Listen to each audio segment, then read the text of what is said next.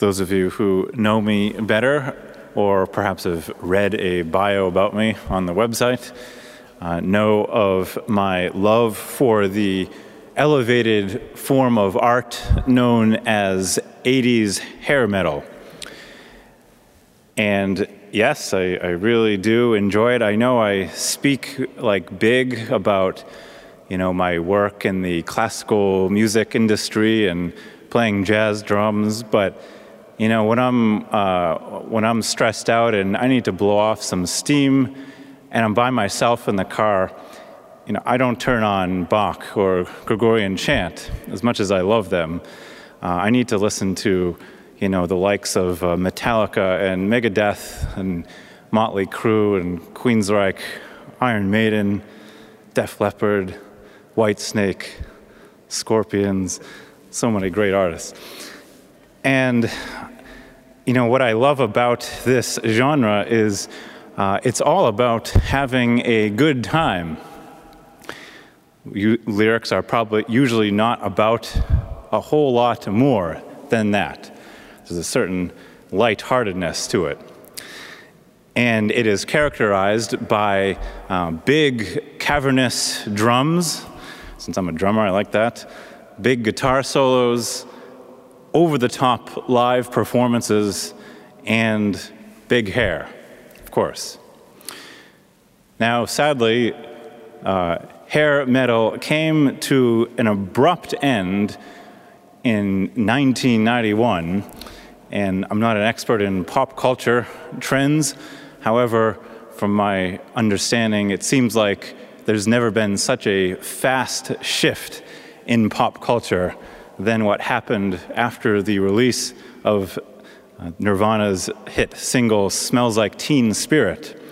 That song was the end of 80s hair metal. Uh, no, there was no more chart topping metal bands uh, after Nirvana. So that was it. And uh, it came in so quickly. Grunge was characterized, or is, by a sense of uh, like raw and unvarnished emotion. And, and the lyrics address more darker things like social alienation, neglect, abuse, betrayal, and so forth. So, in a word, uh, it's not about having a good time. Now, as much as I love the 80s, I can appreciate why teenagers of the 1990s had grown weary of all the over the top displays of the 80s. Grunge was seen as more authentic, more human. It was kind of tearing down this facade of the previous decade. Now, I don't agree with that statement because I think 80s music is better. It's supposed to elevate the human spirit, not bring us down and remind us of our dark realities of everyday life. So, uh, 80s metal is, is better than grunge. Um, that's a fact, actually. So, I know you're on the edge of your seat wondering where is this going? Well, the quintessential example of this sort of unvarnished, grunge like conversation with God in the Bible is actually in Job, who we heard from in the first reading. Job is a very unique book.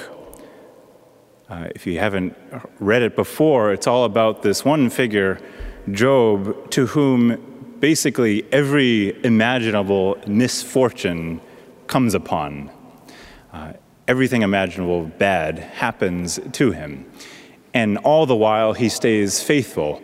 And through every trial, all his circles of friends and family member, members start to turn against him and tell him that he needs to give up faith and hope in God.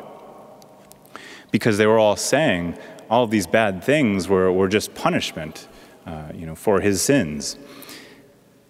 And the book of Job, it's considered part of the wisdom literature because it's challenging this narrative that the, of the thinking from the Old Testament was that um, evil and anything bad that happens to us is always directly connected to a personal sin, and it's in some way you know, punishment for that.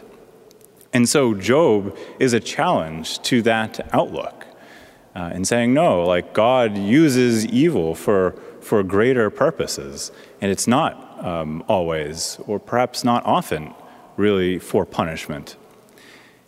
And of course, this is a foreshadowing of Christ, who now reveals the fullness of overcoming evil and God turning evil into good. And so, this first reading today ends on the most sour of notes. It said the last two sentences were, if you remember, My days come to an end without hope. Remember that my life is like the wind. I shall not see happiness again. Not a very pleasant prayer, but you all dutifully responded, thanks be to God, at the end of that. But I'm not sure if you actually were thinking about what he was saying, you'd, you'd respond, thanks be to God. It's a, not an uplifting prayer. But this is the essence of prayer. Job's uh, monologues in this book are a great insight into our relationship with God. Because we hear these, you know, we could might call Job venting or, or ranting about his plight in life. But he's not saying it out of lack of faith or lack of hope. He's simply being real with God. And he's being totally authentic and just pouring out his heart to God.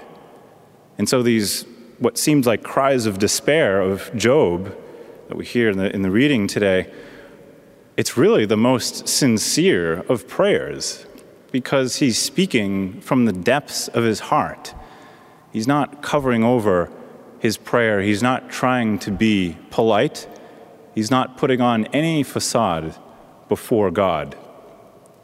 And that's a lesson for all of us in our prayer lives. You know, how often do we get caught up in thinking about how am I presenting myself to God? How am I speaking? Am I, am I using the right words, speaking the right language? Am I being polite or respectful enough?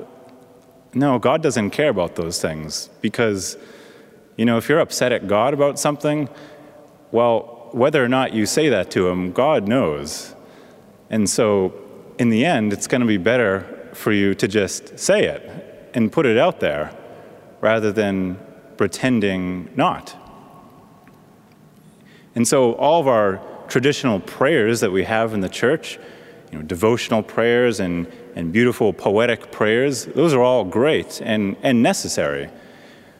But uh, at some point, our personal prayer with God must be a simple heart to heart conversation. And that requires just blunt, brutal honesty even if the truth about what lies on your heart may not seem pretty to you or to God. That's the most powerful prayer because that's where healing happens.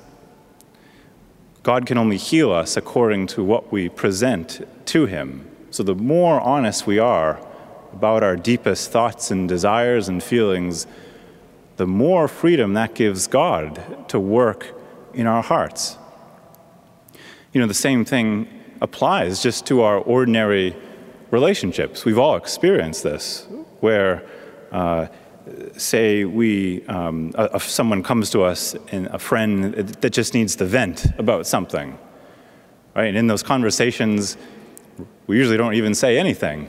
We might just listen to someone vent and vent, and you know, we may be thinking, okay, all right, is he done yet? He done yet?